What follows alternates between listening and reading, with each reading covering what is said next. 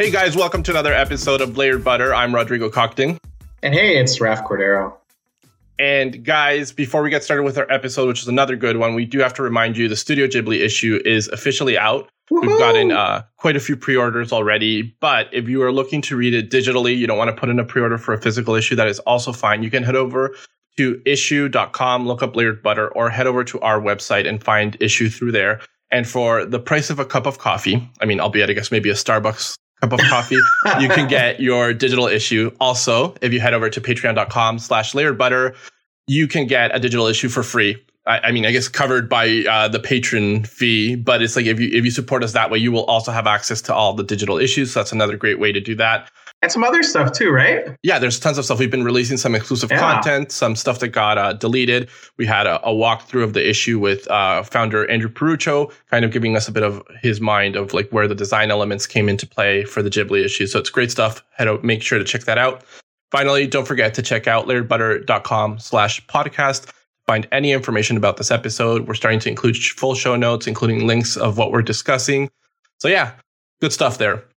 Raf, it is time to bring our guest in. She's a film lover, she's a film critic, she's an overall amazing mind. Please welcome to the show, Adriana Floridia. How's it going? Hello, thank you for having me. hey, yeah, welcome no to problem. the show. Yeah. We're excited to have you. We are recording on March 8th, which is International Women's Day. And so we definitely, you know, there's a little too much uh, testosterone going on our end. So we we're like, we need to bring a voice that is informed and can speak to some of the stuff that we want to tackle on later. So why don't we get started with the pre show?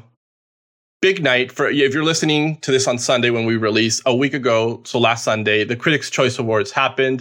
Raf, you're our awards correspondent. Walk yeah. us through some quick highlights of what happened. So, I mean, I, I got to say, this was a better show than the Golden Globes. Um, um, I had more fun with this award show.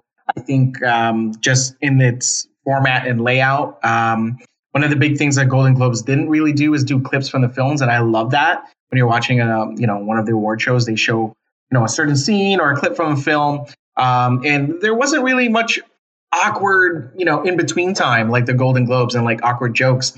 I mean, Taye Diggs was the host, and I, I guess he was playing with some filters.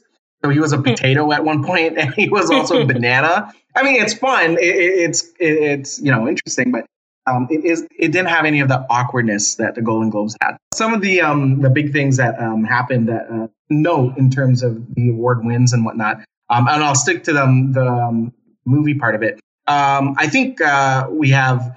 oh my god, I forgot his first name. Daniel Kaluuya. Is it Daniel Kaluuya? Yeah, Daniel, Daniel Kaluuya, yeah, right? Yeah. yeah, Dan Kaluuya and uh, Chadwick Boseman. I think are the clear frontrunners for their specific categories. They won almost everything mm-hmm. so far. The precursors um, and I don't think they're they're going to um, change at that point for best actor and best supporting actor. Um, uh, Promising Young Women also surprised with some really big wins, which I think are going to bring up some momentum going forward. Which is for Carey Mulligan, um, who won Best Actress, and also um, Emerald Fennell, who won Best Original Screenplay.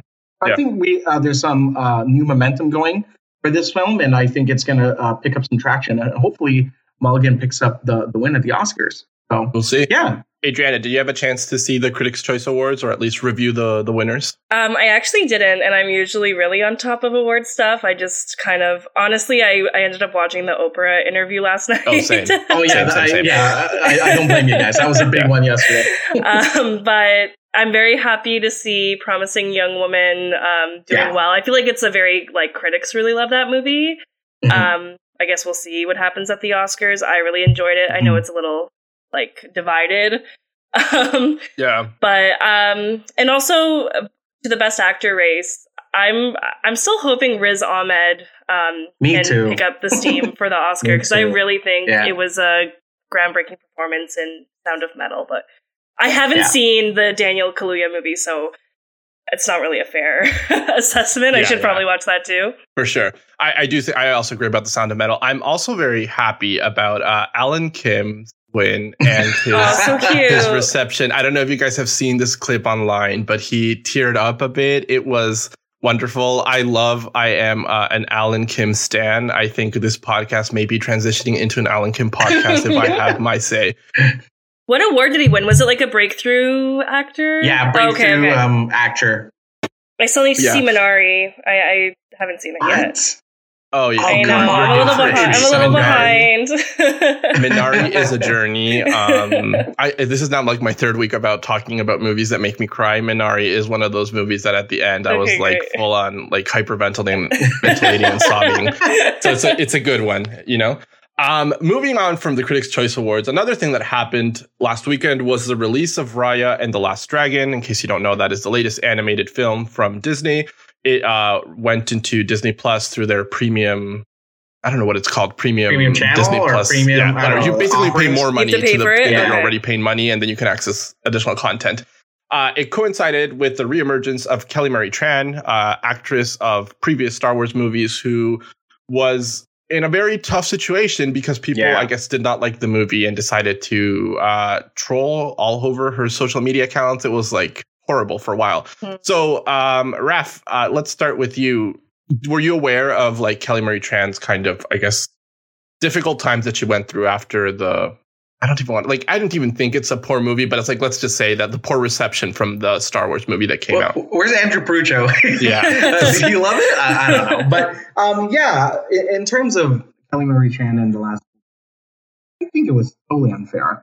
I mean, I think everyone was being racist, sexist at her portrayal, but also her inclusion as a main character in the, in the film and the, uh, in the final film as well, The Last Skywalker. And I think was she shafted? I, I don't even. Uh, I, I feel like her storyline was kind of written off at that point, and I don't know if that was a part of the um, uh, backlash or it, her reception as a character. And I think it was unfair for an actress, right? Um, she got a really big gig um, in one of the biggest franchises of all time, and um, I think you know just by having that opportunity, she was you know attacked and she was looked at differently from the masses. And uh, it was unfortunate um, the feedback she got but also the uh, the trolling she got. It was totally unfair. So i'm really happy she had an opportunity to shine here um, and i and i hope that you know uh, she she comes back to the mainstream and then she has uh, a big and bright career ahead of her especially Yeah. for I, I know she had a tv show too with elizabeth olsen um, I didn't. I didn't catch that. That was on like Facebook TV. Like what the heck? Wow. but anyway, oh, I know what show you're talking about. maybe you can speak a little bit to and and I I don't know if you've personally s- a bit necessarily had these type of interactions, but I think we're all kind of seeing it um, about the way that women and social media don't always get Yeah. like the most positive relationship in two, between the two things, right? And and I think especially if on top of being a woman, you are a person of color. Like all of a Mhm. sudden, it seems like everything is fair game, right? Uh, is that do you would you agree with that sense, or do you disagree somewhere? Yeah, no, I definitely agree. I personally haven't experienced anything like that, like the bullying and um, just the horrible things that she went through. But I also feel like Mhm. really big fan bases of things can be super toxic. Yeah. Um, like Yeah. I, I find that's with, I mean, Star Wars is the example here, but like one fan base that is like that too is RuPaul's Drag Race. There's like a big issue with Mhm. racism and yeah. um, just bullying and like death threats, and it's just being so exposed more now. Um, like people are really standing up against it because it's horrible. But I think, especially as a woman and as a person of color, you're just such an easy target. And if people, if you're not Yeah. doing exactly what people think they want you to be doing, then they hate you. and uh, And just a really gross online culture. It just, yeah. It's what Yeah. what is their expectation of Kelly Marie Tran? She is the actor of the film. She did not I write know. the plot of Rose Yeah. Tico and like decided. you know what I mean? It's like so bizarre. Um, one last thought on my end before we we leave uh, Raya and the Last Dragon. Um, I really like the movie. Mhm. Uh, I why like why doesn't it have an emblematic Disney song? I feel like that's what was missing for oh, me. good one. I was yeah. thinking, I was listening to the Hamilton soundtrack, and you know, Phillipa Soo is singing some some beautiful songs there. It's like, how did we miss the opportunity to get like a big song for Raya? I don't know. Some some quick notes for Disney in case they Hot have. take. Hot take. I also feel like it was badly marketed, though. I feel like it was really badly marketed. I didn't even know this movie came out until yesterday. yeah. Yeah, I think it just fell off the ba- of the little wagon for them, and they Mhm. just dropped it. Right. Mhm. So I don't know. Unfortunately, on the other hand, too, I feel like I went into that movie with lower expectations and I enjoyed it. And I think if they had hyped it up too much, maybe, it would have so. fallen a little flat. yeah. that's a good So point. you know, it's always a tricky balancing game. Listen, Oh, this- guys. Listen. Very quickly, today is Monday, which is the eighth International Wednesday. But uh, today there was news that um, the Snyder Cut was oh released. Oh um, uh, uh, with some viewers who had HBO Max, they, they went to watch Tom and Jerry. They clicked it, and it was the Snyder Cut. And then uh, people were able to watch at least an hour and 50 minutes because that's uh, Tom and Jerry of the actual film. And guess what? I heard it was good. But you know what? What? Is yeah, the, I heard Snyder it's really, really one good. file? Like, are we watching one four-hour movie, or is it like? Man, I don't know. I, I, was just reading some comments on Reddit, and this could be fake news, but as of now, it's still real. And I think Hollywood Reporter or Variety's uh, made a story about it, right? Mm-hmm. Um, but um, one thing I wanted to note is, and this is pretty funny, if is this the final part of the Snyder's cut story? Like it was building up to this, and it gets released on Tom and Jerry by accident. you know what I mean? Like. I know it could be a joke, but anyway, I'll hold my thoughts and then uh, let's see what happens in a couple. We'll see once it comes out what what we think.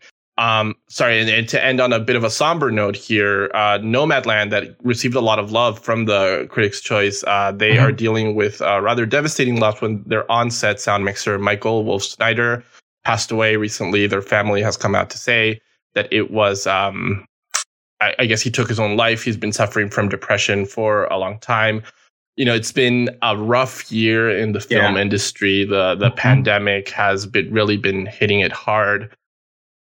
I, I, guess maybe I wanted to talk. Let's start with you, Raf. You've worked on sets before. How do you feel like the stress of that type of job can affect people going through this? Yeah, I think, uh, you know, um, by working on sets and whatnot and seeing the lifestyle, you know, you're on set, what, 18 hours a day for five days a week. And sometimes, if depending on where, where you are in your life, you, you know, you have a family or you don't have a family or um, you're separated or you have kids, blah, blah, blah, blah, blah. It's really, really hard. And I think um, uh, that social aspect of being on set was very important to a lot of people, um, especially if you don't have a family life or you're on your own. And um, with the pandemic, with a lot of films shutting down, I feel like it got even harder, right? So the, the stress and anxiety of being on set and also being at home for 90% of the year um, uh, you know, I, I, think it plays a role in the mental health and that, that social aspect that, uh, you know, many, many individuals um, had and um, are, are, are, missing in their, in their life. And I think it's unfortunate. Maybe the pandemic played a role in um, uh, uh, Wolf, Wolf Snyder's um, passing, uh, um, but he also had his own demons as well. But I, I think it's important that maybe after looking at the passing of uh, many individuals who work in the film industry that we need to reevaluate the film industry in the sense of maybe how many time um, how many hours a day are you allowed to be on set?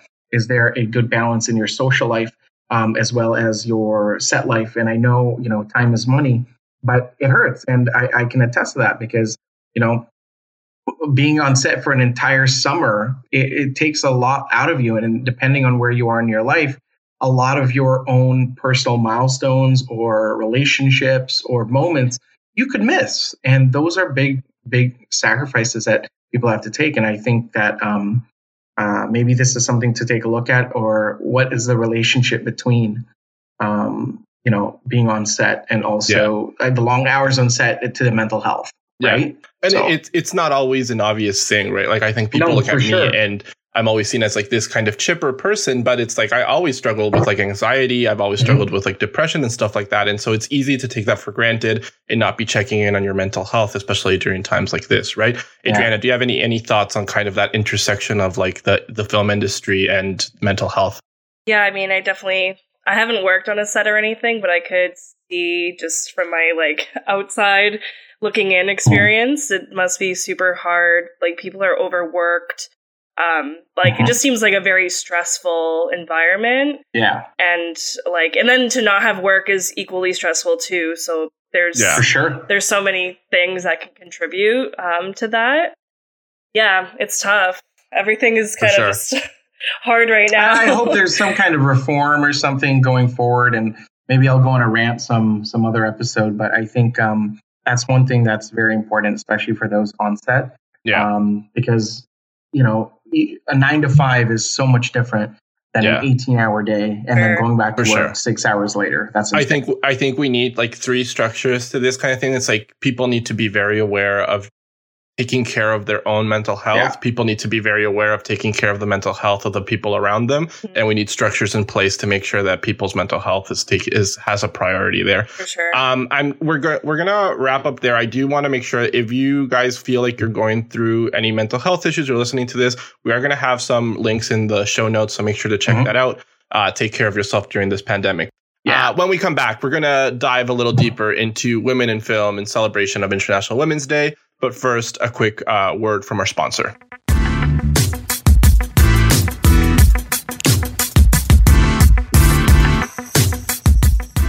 Layered Butter is brought to you by Ola Translation, the leading Spanish to English translation agency. Pop quiz, Raf, how do you say layered butter in Spanish? Uh, le layered batter. That's probably the French way to say it, but sure. Ah! the Hispanic population is one of the fastest growing audiences in North America. So if you want your product to be found, it's time to reach them the right way. And you can do that with the help of Ola Translation. Raf, guess what? What? Layered Butter listeners can get 5% off all services by using our special code, and that code is butter. That's right, butter. So go out there and reach your customers in Spanish with the help of Ola Translation.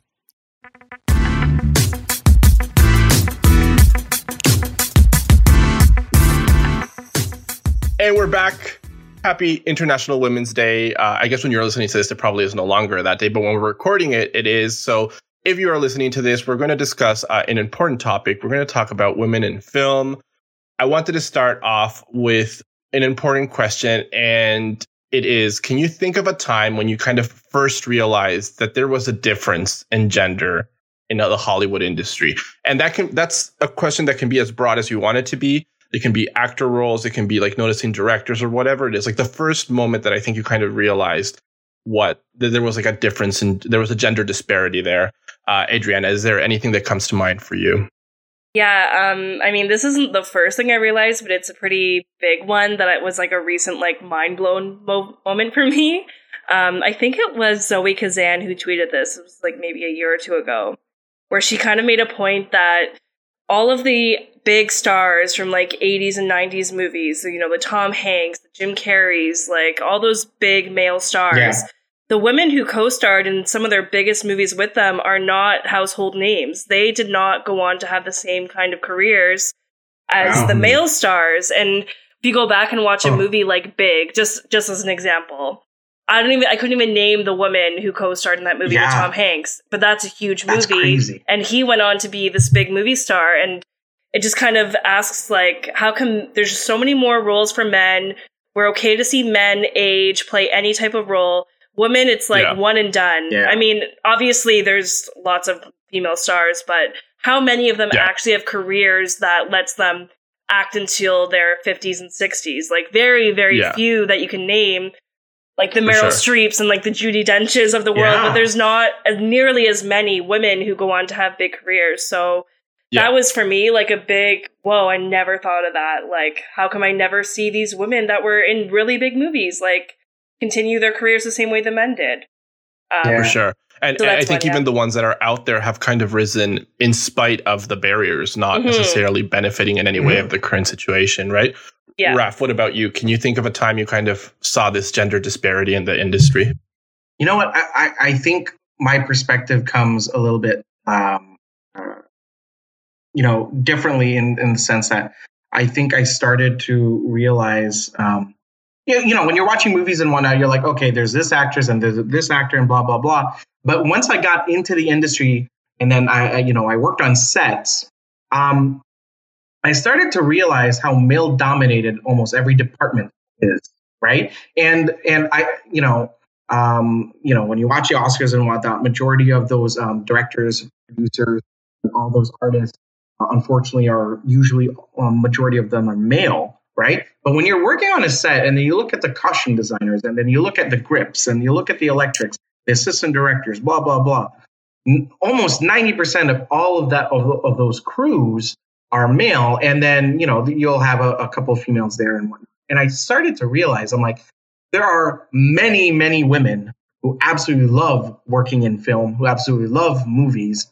and you know to see some of these crews to be very uh, uh, employ less women, I think I started to realize it from that perspective and be like, you know, where are they? What, what are, are they just not interested? Are they just not being hired? Or is that really the big gender gap between everything here? Not to mention, I think I worked on maybe two sets where we had um, a female key, which is a female key, um, which is the top of every department, whether it's a first assistant director or maybe it's um, DOP or anything like that. It was relatively rare. And, you know, uh, I started thinking, you know, um, there are lots of people that have this interest in film and want to get into the industry, but where are they? Right. And, and, yeah. and luckily enough, I will say this though, that um, uh, some of the recent shoots I've been on, there are much more um, uh, women on sets, and mm-hmm. it's it, it, and it's exciting to see. Yeah, I think for me, the first time that I kind of noticed something was off was uh, when I saw Scream. Now, Scream came out in I think 1996, 19, so I was yeah. about 10 years old. I think when I saw it, maybe should not have seen it then. But I remember like the opening scene. I don't know if you guys remember this. Is uh, Drew Barrymore ma- making popcorn, and then she gets the call. They ask her about the scary movie.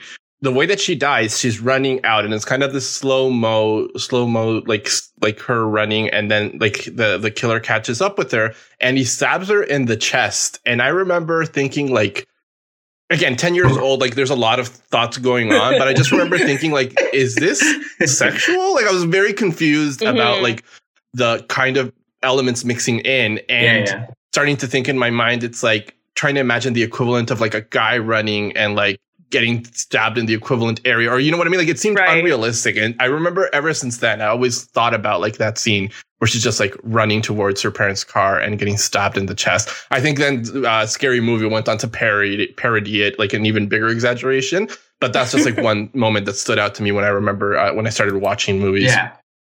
So I guess let, us change it. So like, how, if you if you were asked how what is the situation of women in film now, what would you say, Raf? I know you mentioned a little bit about how you're seeing more people on set. Mm-hmm. Do you think you're also seeing that on screen, or like is it changing in a significant way? Yeah, I, I think it's changing. I think we're getting uh, um, uh, some major films out there that have female leads, right? Mm-hmm. And uh, I think there's been a recent shift you know, especially with the Frances McDormands and um, the Princes uh, sticking up for their, you know, their their cast, their crew, uh, and and the, the, females in in the film industry. Um, and I think it's exciting to see where we're going to go. And I, uh, while it's disappointing that it's what 2018 when Greta Gerwig and I think was nominated for Best Director, and it, it took that long for a, a, female to be recognized, right? Mm-hmm. Uh, or I could be wrong. I think Kathryn Bigelow was nominated way before that. I could Locker. be wrong here for the for the Hurt Locker. I think she won. I don't know. Yeah, um, she did. Fake news, fake news, guys. but it had know, been a while. I, I think it's it's yeah. been a while, right? And it's been um, a while, and it's always like one in a category of five, and then like two years exactly. off where we don't see any, and then you know what I mean, like I think this year it's maybe gearing up to have a bigger presence in terms yeah, of directors. Yeah I think Regina but, King and um, uh, Chloe Zhao, Zhao are big ones. Yeah, are, are, are, coming up, and I think they're leading the way. But um, you know, I think it's um, I think it's changing, and, and, for a good reason. We have we have all this talent, and they should not be limited only to the male, uh, mm-hmm. the males, right, to the men. Um, yeah. um, and I think uh, you know we're making the right steps. But could we do a little bit better? I think so too. I think um, more producers need to open up to some of these films, to some of these female led stories or topics, narratives, and also actors and um, actresses um, uh, to lead these films and give them an opportunity to tell these stories and be seen by the masses, right? Because, um, uh, you know, not everyone can have the star power of a Jennifer Lawrence, right? I think some of these indie films, and one of my film club recommendations is we two. Um, some of these indie films tell a lot, and I think it's important to stay true to the female perspective and also the female uh, story. Um, so yeah, I, I, think it's exciting to see where we're where it's going to go in a couple years. You know, Adriana, what's your take? What's the status of women in film um, currently? Yeah, I mean, I basically agree with everything Raf said. Like, I think there's more.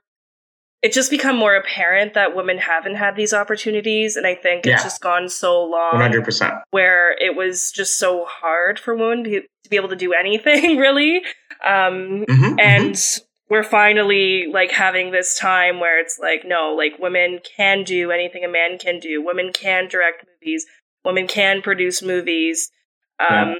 It's like the problem's at the root. Like there's just not people, not enough people were allowing women to like have these roles or make mm-hmm. their own films or anything like that. And um, yeah, like it's it's about time. it's about yeah. time oh, that like 100%. we because people want it. People want movies that are like told from a woman's perspective or have a, a woman lead or whatever it, whatever the case may be. It's not like men led movies would make any more mm-hmm. money or like yeah. I think Hunger Games was a big example of that. Like that was like one of the first like women led kind of action adventure mm-hmm. type films yeah. and that w- that movie like kind of broke barriers in a way and showed yeah. people like we don't need it to be a guy in the lead. yeah. Um, or the success of Bridesmaids and how hilarious that entire mm-hmm. cast was, right? Yeah. yeah, exactly. It's just like look it's almost like we need to prove ourselves by like saying, look, these movies still make money, these movies are popular, people like them. It's like mm-hmm. why wasn't that just a thing before we yeah. had to have an example of something that could do it?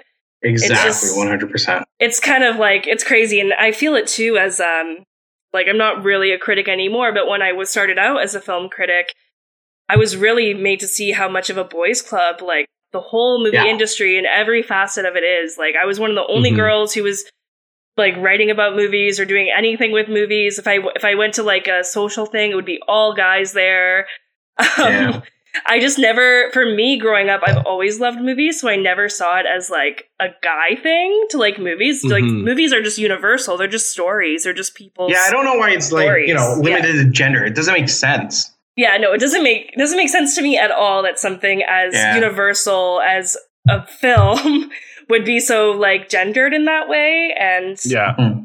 yeah, like as we saw this year at the Golden Globes, um, it was like a big deal that three women were nominated in the directors category and like yes award shows are having a hard time recognizing women for that but also there's just not enough women making movies because women haven't been afforded yeah. those opportunities the same way yeah yeah and to that point actually there's this uh, report that comes out every year called the celluloid ceiling that kind of looked at the at how many roles are given to women right and this year, um, let me make sure I look at the, yeah. So this, in the last year, I guess, women comprised 18% of the filmmakers that were calling the shots behind, behind the top 250 domestic features, right? So wow. only 18% of the directors were women. And I mean, just in case you need a biology refresher, women and men exist in the world in roughly a 50 50%, right? Yeah, so it doesn't make yeah. sense why it's only 18%. Even if you go into like writing, it's just 17%, executive producers, 21%. There is no role in the movie industry that is 50 50 currently, right? So there, obviously we have a long way to go. And like to me, it's just like a matter of wanting a different perspective like if you only have one perspective, you're going to keep on telling the same, same story mm-hmm. over and over again. And it's only when you invite diversity and you invite people that look at the world through a different lens that you're able to tell something, make something better, right? Sure. I was talking with, with uh, one of our close friends, uh, Jordan, who listens to this podcast every Sunday. And we were talking about the movie Promising Young Woman. And he was mm-hmm. saying how, like, for, he loved the movie. And he was saying how it's like watching this movie also made him think about scenes in movies that involve like rape and he was saying how much people show it and like they don't care about like the effect that it has and how much yeah. more powerful it was to know like what horrible thing led to like these kind of shaping this person's life without necessarily having to show it on screen it. like 100%. We, we know it we we live it every day and so I, I was telling him that it's like I think if it was like a male director, he would have gone for like the yeah. easy scene and shown it, and like a female director, a female writer, a female actor, fem- like you know, a female producer, Margot Robbie, they they're able to see things in a different way, in a new way, and I think that makes for a much better final product. So it's like I I do think we need to push for more more women uh, uh, across all jobs, right? Um, another question that I had: Are either of you guys familiar with the concept of a Bechdel test? Uh, and yeah. if you're not, I will define it later, but maybe let's start w- with you, Adrienne. Are you familiar? Yeah, I am. Basically, it's like a test for a film, see if how many conversations they have between two women that aren't about men. Mm-hmm. Yes. And what does it have oh. to have? Like one or two to pass? I don't know. Yeah, I, I, I, forget what the criteria is to like pass the test. Yeah, so so this test comes from a web comic where basically uh, a woman is asking, I believe maybe it's her date. I'm not sure if there's a romantic uh, there, but it's basically two women and they're asking like, do you want to go see a movie? And she's saying like, well, I don't go see movies unless it has these three rules. One that it has to have more than one woman. They have to talk to each other and it has to be about something that isn't a man, right? Mhm. And so Mhm. you would think that that is a very low bar to pass, but year after year they keep on showing how many films pass that. And so many do not. I was enjoying Ted Lasso the other day. Um, I don't like because the Sudeikis won the awards. I was like, let me Great check this out. Yeah, and Haven't seen it yet. Next time. there's two female characters in it that I has like have a bigger role, right? And I'm watching this episode where it's like both of them kind of growing, and the conversation that they're having is about like the divorce, like the like etc. So I don't know. I it kind of bothers me that it's such a low bar that we can't always seem to clear. Yeah, yeah. Totally. Uh, Adriana, you that are a little bit more familiar with this, does it ever enter your mind when you're watching these films, like wh- how women are interacting with each other? Um, to be honest, I don't feel like I really think about it that much. But like I'm also like, you know, women's issues include like stuff with men and stuff like that. Like it doesn't bother me that much if that's like it would have to be really like apparent. Like for example, you just mentioned Ted Lasso. Like I love that show. I didn't really notice that like that was one of Mm. the main things between the two women. But that shows Mhm. very much about like their relationships with their partners and like all the whatever like there's divorce as you mentioned um Yeah. Mhm. so yeah i guess it depends like if i'm watching a movie that i know is about a relationship like whatever that's what it's about like maybe they're not going to talk about much else than than the Yeah. dynamics of that relationship but um that i do i do feel like now that you've posed the question i should pay a little bit more attention to that but um I do think like yeah, there should be more to the woman's character than like their relationship to the men in the story. Um Yeah. Yeah. but even something like Promising Young Woman, like that movie's all about like relationships with men and men who are abusive. Like I would be curious to go back and watch that movie and see how much they Yeah. talk about anything other than that. So I think it just I depends on the subject of the film. What comes to mind to me is also sometimes like movies that involve gay characters and Mm. often it's like this character is too campy or not campy enough and it's because there's so few representations of this that it's like the Mhm. expectation is for this right. you know character to be able to encompass everybody whereas like if we start having more plots of movie then suddenly like the pressure is off and you can say like obviously they're going to talk about men because real women do talk about men sometimes right it doesn't have to be every conversation Yeah. but it's also just factual. And I think that's kind of like the higher pressure that we set up because there's not enough content out there that we're like, okay, we need you to be this movie about this specific thing. Raf, um, do you, do you- have you ever considered uh, like the way that women interact in movies when you're watching movies, or does it not not necessarily something that comes to mind?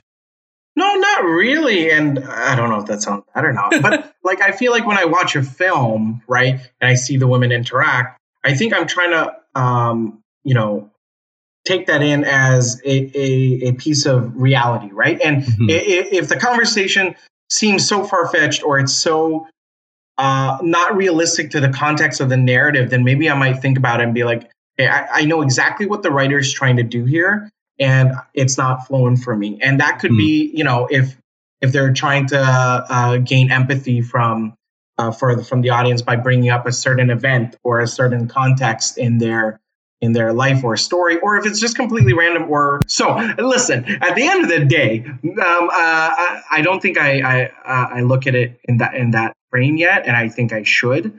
It's a perspective. Like, I mean, I don't know that what is the right answer. I just know that it is part of the conversation out there in women Yeah. in film, like the Bechdel test, right? So, I mean, I don't know what's right. I think Adriana brings up a good point that it's like when, you know, it is something that sometimes it's part of the plot. So, how can you not have to, and it doesn't make it a lesser movie, right? So, I think that's also a healthy perspective to, to think about. Um, I have another question for you guys. Have you ever seen a movie, and let's see if you can think of one that either, Raf, for you, I guess, kind of showed you a facet of the female experience that you weren't aware of, or for you, Adriana, something in your female experience that you had not seen reflected before? Maybe I can start off with, with that one then, because I do have one that comes to mind, and it is, oh my God, I'm going to butcher this title. It is Never, Rarely, Sometimes, Oh. Always, which we Always. talked about a couple of weeks ago. And it, it deals a lot with, um, I guess, Planned Par- I don't remember if they name check it, but Planned Parenthood is really like mm-hmm. a lot of the, yeah. the movie, right? And it is obviously part of the conversation that we have often because it's uh, U.S. politics kind of takes over so much of our mind space, and so they they they talk about that often. Um, so when I saw that movie, it made me think of when I was growing up, and I had a friend like we were in Peru and she went through a similar situation and I mm-hmm. was so ill equipped to say anything like she confided in me and I didn't know what to say. I, I don't think I said anything like negative or judgmental, but I just felt like I could have done so much more in terms of asking, like, do you have somebody that can go with you? Do you need like any more help that I can do? And I think I just kind of froze because to me, that was like the first time that anybody had ever mentioned mm-hmm. like abortion or anything along, along those lines. And so I watch a movie like this and I think like, I wish I had seen this movie before I had this conversation because I, it's like an impossible p- situation to be in and every part of it in this in society makes you feel so abandoned and so so I, I, don't know like when i see movies like that i think they're so important um and you know uh, sorry rod go ahead yeah no i was just gonna say do you guys have any any thoughts on stuff like that uh, rod just to say uh, just to or what you said i think it's interesting because some of these films as you said at least us um, males um, uh, it's a perspective that we didn't even know uh, how to relate to, right? Because mm-hmm. um, um, you know it's something that uh, we weren't exposed to at that time, or context, or experience. But I also feel like that's also um, one of the main things of why some of these films don't get made. I, I, I, feel like some of these stories and ideas and narratives don't get pushed uh, because by the producers, who are maybe men, right? Most likely men. Mm-hmm. Um, uh, uh, they don't find the interest, or they don't think this story um, uh, has any potential to be seen by an audience. And it's upsetting because you're right. If maybe you saw a film like this um, at that uh, point in time, maybe you could have uh, had a better conversation with your friend, but also be more informed, mm-hmm. right? And um, don't get me wrong, it doesn't necessarily have to be about something as super serious as maybe an abortion or um, anything like that, but it could be that I think female experience and a female context um, that maybe us um, males are not accustomed to because we haven't had that experience or perspective at that point in time. Yeah. Right. So I don't know. I think maybe like as a man, it's different watching things because there's stuff about like women that you yeah. aren't really privy to as much. Like for me, yeah. I mean, as much as we said like women need to be represented better in film, I still feel like I have seen quite a diverse like you know of catalog of films that do kind of mm-hmm. portray different female experiences and i'm just trying to think of one like for the question but one that's kind of like striking me and and the one you mentioned never rarely sometimes always is great great movie that really shows something in a in a very just like poignant way and mm-hmm. not it's very mm-hmm. like a very quiet film about something that's such a big issue but um yeah one movie that i really loved when it came out and I haven't seen it since actually. I should probably go back, but Two Days, One Night was a movie that was like a character study Perfect. that really struck me. Yeah. Um, which is yeah. this like French film. Marion Cotillard's the lead, and she's a woman who is basically on the verge of losing her job, and she kind of has mm-hmm. to like beg her coworkers to give up their bonus in order to keep her. That's kind yeah, of like yeah. the the situation, and she. It's like a very vulnerable um, and like it's a depiction of this woman who's depressed and who's also in a very like hard situation um, i remember that movie kind of striking me as like something i hadn't really seen before like this uh, mental health uh, the way the way it really focused on her um, depression and like panic attacks and and like yeah. the struggle that she went through in trying to get people to like have compassion Side for her. her. and whatnot yeah yeah um mm-hmm. yeah that's a great one. I actually, I, I, when you first mentioned the title, I couldn't remember it, but as soon as you said Marion Cotillard, yeah. I remember because yeah. I did see it when, when it came out. I believe she was nominated for yeah, she was nominated for an Oscar, I think. Yeah, yeah, right. Because I, I, remember that's when I saw it. Um, speaking, I guess, kind of of this darker side of things. You know, a couple years back, uh, this big movement started with uh, the Me Too situation and Harvey Weinstein, who was like a massive producer in the Hollywood yeah. industry and so I wonder how does something like that affect uh, women participating in film?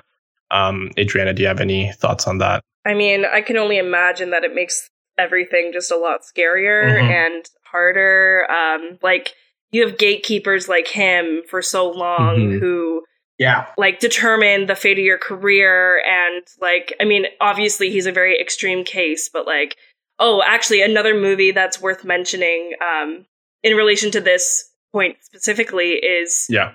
The Assistant. Is that what it's called?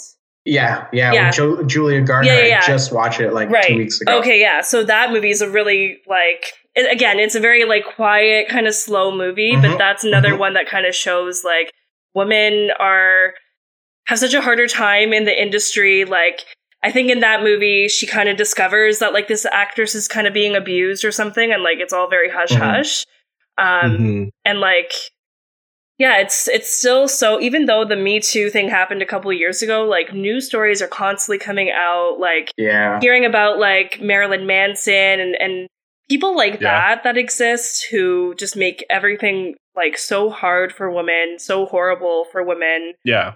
like And yeah you look at awful. someone like Evan Rachel Wood, who is like in a relatively comfortable place and can Mhm. say, yeah, this horrible thing happened to me. But you wonder, like, what happens to all the people who have too much to risk, who don't feel like they have a platform that's big Yeah. enough, who feel more abandoned than someone like Evan Rachel Wood, right? And it's like Hmm. horrifying to think about. Um, Raf, how do you think something like Me Too affects women in film? I mean, it, it changes everything. And uh, I think with Harvey Weinstein being taken down, um, I think that's the first domino drop because there's many more. And and and you know, I'm sure it happens all the time with um, many producers, even actors as well. Um, there's a dominance over the women in the industry, unfortunately. And I feel like if if you know certain actors, um, uh, sorry, actresses want to um, uh, succeed, they'll have to, you know, submit to to the demands of someone else, whether that means, uh, unfortunately, in a in a in a sexual manner or in a um, in a different favor that you know they they they need to repay something to the man. It, it's like as if there there is an opportunity there. In order to get it, they must you know do something to do it. And I think it. I, I think some of these actors um, uh, these days have uh, uh, have been put in situations where, in order for them to get that big break, um, a little bit of their you know innocence or their integrity um, is put into question, and I think it Mhm. hurts. And hopefully soon, all of this will go away. But I, I don't know. I think the industry is it, it runs too deep, right? And and uh, it will take a whole revamp of the way movies are made, how movies are um, consumed, and also how you know people get jobs, how they they meet their agent, how they get these casting calls. Yeah. Um, it, it's it's messed up and it's crazy. And and for those who spoke up, you know, um, it takes a lot to do that and to Yeah. start breaking down those barriers. I think I, I think there have been actresses who spoke out, um, maybe in the '90s, and they were blacklisted, right, Yeah. from having uh, the gigs uh, or their next um, big shows or movies, and that's unfortunate, right? That's it's, horrible. It's crazy. So why, why don't we end this on a, a much lighter note, a much happier note? I want you guys to think about a woman in film. She can be any like actor, director, whatever you guys want that gets you excited about a project. Um, my my uh my I guess choice for this, I'm gonna say is very basic, but I'm gonna say Meryl Bro. Streep. I revisit the, the work okay, of I Meryl was Streep. not expecting that. I, I, it's so often like I've seen The Devil Wears Prada too many times, but also like stuff like Doubt, you know, like Uh-huh. the the ones where she takes on a more serious role. Like I, I, I mean, there are a couple there that I don't have too much interest in seeing, like the one where she's a rocker mom. I can't remember what that one's called, but that one Bro, wasn't Ricki my in the favorite. Flash. yeah, yeah. There you go. Uh, but there's like some stuff there in her body of work that is just like the way that she's able to.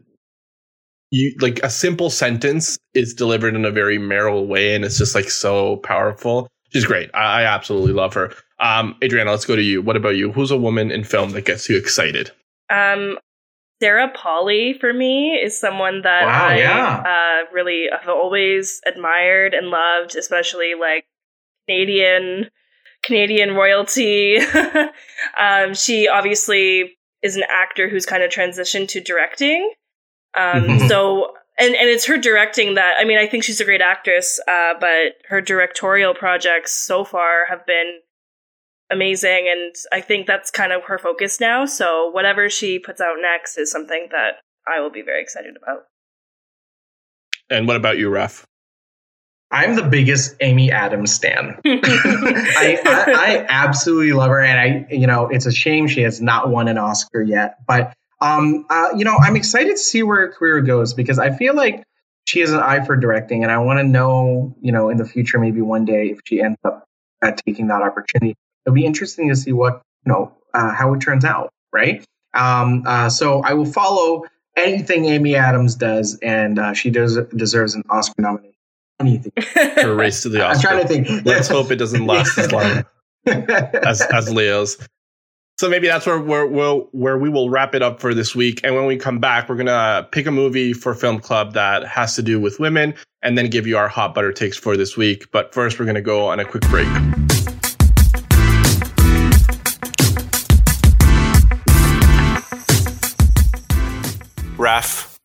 You know do you know what I'm a big advocate of?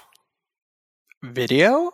Video. Established in 2010, Big Pig Co. has grown from a one director production house to now working with some of the biggest brands globally. Above all else, Big Pig aims to produce work that is engaging, different, interesting, and essentially not boring. Raf, I think those are four words that I would use to describe you. Engaging, different, interesting, not boring. I love it. Yeah, there we go. You you know what? Big Pig Co wanted to make content that people were clicking on because of the way that it was presented. And one of the reasons Big Pig was started was because they felt they could create content that wasn't traditional and therefore provided more value to their customers. So if you want videos, what do you want, Raf? You want Big Pig Co. Let's go.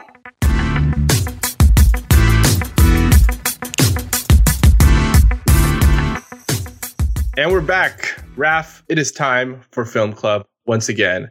I will say I feel bamboozled from what? your choice for the last week that I have found out since then that you were not a huge fan of. Although I will check out the first one Disclaimer. that you suggested. What yeah. was it? So, uh, I'm hoping that this week you're going to give me something a little bit more uh, that I intended for me to enjoy. So tell me what you're choosing for this week. Wait a minute, I, I got to give some context here, Adriana. So I, I, I recommended uh, the Tribe, which is uh, a Ukrainian film that's all in sign language. So there's oh, literally no dialogue okay. at all. And um, I said, you know, I was thinking, I recommended it because we were talking about film festivals and I wanted to give a film festival experience. Uh, a, a, challenging film that you won't usually see in the theater. Right. Uh, Rod interpreted it as if I loved the movie. Yeah, you recommended for people to see. It, just for people to, you know, experience something like that. Um, uh, listen, just watch it. Just see how it is. Rod, come on, I'll just watch it. Out. Please. See, thanks, Adriana. I have since heard him say that he hated the movie. I don't know why okay. he wanted me to. No, no, backpedaling, backpedaling. um. Uh. Anyway, this week's film club, Brett. Uh, you know what? Um, Adriana, you brought up an amazing film, which is Two Days One Night. Uh, that was something I wanted to. Cool. But um, I wanted to go with something more lighthearted. Um, so um, my pick this week is Support the Girls, which is a 2018 film, I think. I am Andrew Bujalski with Regina Hall and Haley Lu, uh, Haley Lu Richardson. Um, this is a very fun film, and I totally did not expect this film to be as good as it is. Um, uh, it's fun, it's lighthearted, and I think what I really, really love about it is um, it, it's about um, a group of waitresses and um, a floor manager at like a you know, like a pub, like a bar, like a Hooters kind of mm-hmm. pub, um, and it, it, um, these women control the, um, the restaurant. And I think it just shows how hardworking they are and how much they appreciate what they do sometimes. And they make the most of, you know, their context, their life, and their situations. But there's, I don't know, there's just this heartwarming grace while just watching this um, this film and seeing Regina Hall's performance though is absolutely phenomenal. I think it's fantastic, and uh, there's a lot of empathy, and it's um, there's a lot of uh, I don't know. I, I think I, I, I think everyone should just watch it. So there you go. That's one to check out for this week. Support. I agree. Support I agree. the girls. so now it's time. now it's time for the hot butter takes. Uh, Raf, why don't we start with you? What's been on your mind this week? Okay, guys. trailers. Like I love trailers. One of my favorite things is when you go to watch a movie and then you're just sitting there before the movie starts and then you watch four, five different trailers. But recently, ever since the pandemic, maybe I don't know if it's pandemic, but um, studios have been releasing teasers for trailers, which totally get rid of the idea of having the trailer. You're supposed to tease the movie already in that one minute and 30 seconds. Why are you going to tease the trailer with, by doing a 10 second teaser? I'm saying trailer starts now. I'm like, I don't care. Yeah. like, let me just watch this trailer. Let me be teased. Um, I don't want to be spoiled before watching the teaser by seeing a clip of Tom Cruise running and then being like, "Oh my god, this is going to happen in the trailer." Now I know what's going to happen. and right? you already have it there. I'm watching your video. I don't understand why you need to show me the stinger before that. Yeah, it's all it. weird. I hate it. I think but it's a social media I mean, what, thing. What's the point? I think it's like some weird social, like try to grab you in that first two seconds. Like, I agree. I hate it too. I hate it too it's the worst. I, I don't understand. just, just can we just also what's the difference between a teaser and the full official trailer? And then there's like five different trailers for uh, one. My film. sense, and I don't know if this is right or not, is that a teaser shows you no plot, and then the trailer shows you some plot. I don't know if that's right. right. Yeah, that's Have you seen it. some of these? Yeah. There, there are some teasers that show a plot, and some trailers that show the entire movie. I don't get it. Anyway, you know what? That's my hot take. For Adriana, let's go to you. I, I, think you have something to build upon here with yeah. the teasers and trailers. Well, yeah, just going off uh, what Raf said, I'm basically just I used to love movie trailers like when I was younger, and then as yeah. I like started working kind of on the marketing side of film and stuff like that, I just I just don't even watch them anymore. Like I mm-hmm. I feel like they spoil like you were just saying like some trailers show the whole movie and i feel like that's kind of where What's a lot of trailers that? have leaned lately like yeah i've i've literally seen trailers where the ending scene is in the trailer and obviously yeah. you don't know that when you're watching the trailer but i still just i'd rather go in blind um but yeah. i do love i love a good teaser like as we just said a teaser is more like there's no plot like if just like a couple like quick little clips just to like give mm-hmm. you the idea and the vibe of the movie I'm very yeah. into that, but movie trailers are just cut so bad these days and are full of spoilers and just I don't even want to know. Like I feel like it's best yeah. like one thing that I just love about them. Yeah. One thing I love about film festivals such as TIFF is like picking a movie just based on the synopsis and then going to see it have, having like no visual idea of what that movie's going to be. Yeah. And obviously, See? like marketing's ah. important for a film. I'm not saying like trailers should be abolished, but I'm saying personally, I enjoy just knowing next to nothing, just maybe like a little synopsis and watching a movie like that because that's where you get the most like pleasantly surprised a lot yeah, of the time. One hundred percent. So yeah, oh, that's my sure. hot. I don't know if it's that hot, but that's my take. no, for sure. And you know what? I, I think it's not an uncommon sentiment out there, right? That like it's really showing too much. Like we we talked about it like a couple of episodes back with the Godzilla trailer how what what is probably a key surprise in that movie is actually in the trailer but not even like in an obvious way. It's like people just uh, like froze uh, like did a screen grab of one of the screen cap or something. screen yeah, cap and then it's like the it's in the background and it's like well what was the purpose of that? Did you think people were not going to do it? It's just bizarre. It seems like you they didn't think it was like a narrative element there but they still included it which is now a spoiler out there. I don't know I don't know. Yeah. Um, my hot take is much more depressing, and I apologize in advance for uh, people that may be listening. I saw The Mauritanian this weekend. I think it won an award the weekend prior. Like I think jo- Jodie Foster won. Jodie so Foster. Yeah, like, she did. check that yeah. out. If you haven't seen it, it's a it's a movie about a man that's from Mauritania who ends up in Guantanamo Bay, and he wrote about his experience while he was there, which has now been turned into this movie.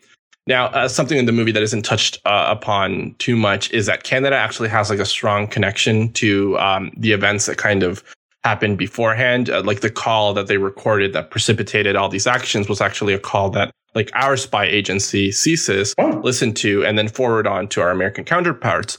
Anyway, the reason that I bring it up is because it's been, I guess, 20 years now since 9 11. And Guantanamo Bay is still open wow. and people are still there waiting for trial even. And I just think it's kind of like we've all kind of mentally moved on. And to be honest, it's just like grotesque almost. Like I, I get it. I don't know that I agree, but I can understand why people like 20 years ago, like they felt so afraid and they felt like so you know, they felt so afraid that they felt almost justified in taking some of these horrible, horrendous kind of decisions or actions. Yeah. But again, it's been 20 years and you know, like uh, uh, these countries like uh, Canada, the US, we're, we're so proud of, of our democratic institutions here in the Western world, right? Like our, our neighbors to the South, us, like we kind of feel like we stand for something but we gave it up so easily for with stuff like Guantanamo Bay, and we never bothered to be like, "Hey, this isn't normal." So I guess my hot take of the week is, is go watch movies like the the Mauritanian and get incensed and outraged like me by what's happening, because to me, like the core fundamental mistake here is that justice is not the same as revenge, right? It's they're they're, they're not equal things, and so it's like if if we do not care, if we truly do not care about the concept of justice being corrupted, then in so many ways we've already lost something huge, right? I think it behooves us, behooves all of us to put pressure on our politicians and to do the right thing here and to move forward with this that it's been far too long since they've done anything. And even here in Canada, like I know we're not American, so we can't really go talk to Biden and tell him to do something. But we're close allies to the US. We give them a lot of leeway when it comes yeah. to like intelligence and stuff. We did a lot during those years.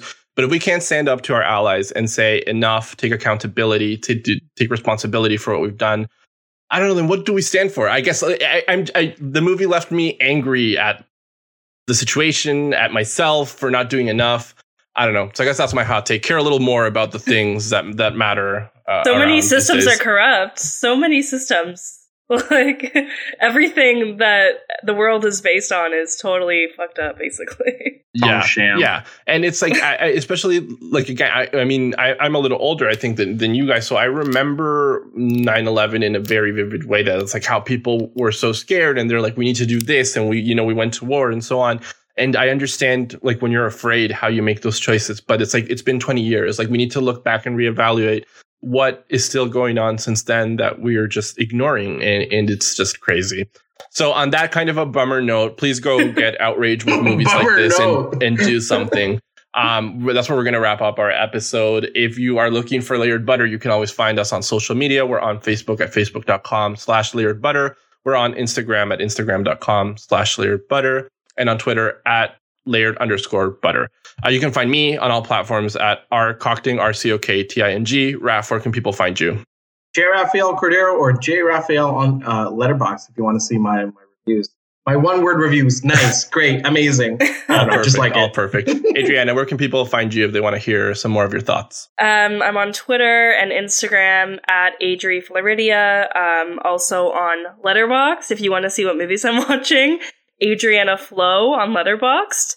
And uh, have a new podcast coming out soon, so I'll probably be plugging that on my Twitter. Another film one. just need more film podcasts, apparently. Yeah, film under fire. Sure. Look out for that if you if you end up following me. Adriana is a brilliant mind, so make sure that you check out her podcast Thanks. when it does come out. She left you the social media handle, so check in there. Uh, that's going to be us for this week. Uh, we hope that you come back next week. Until then, bye. Later. Bye.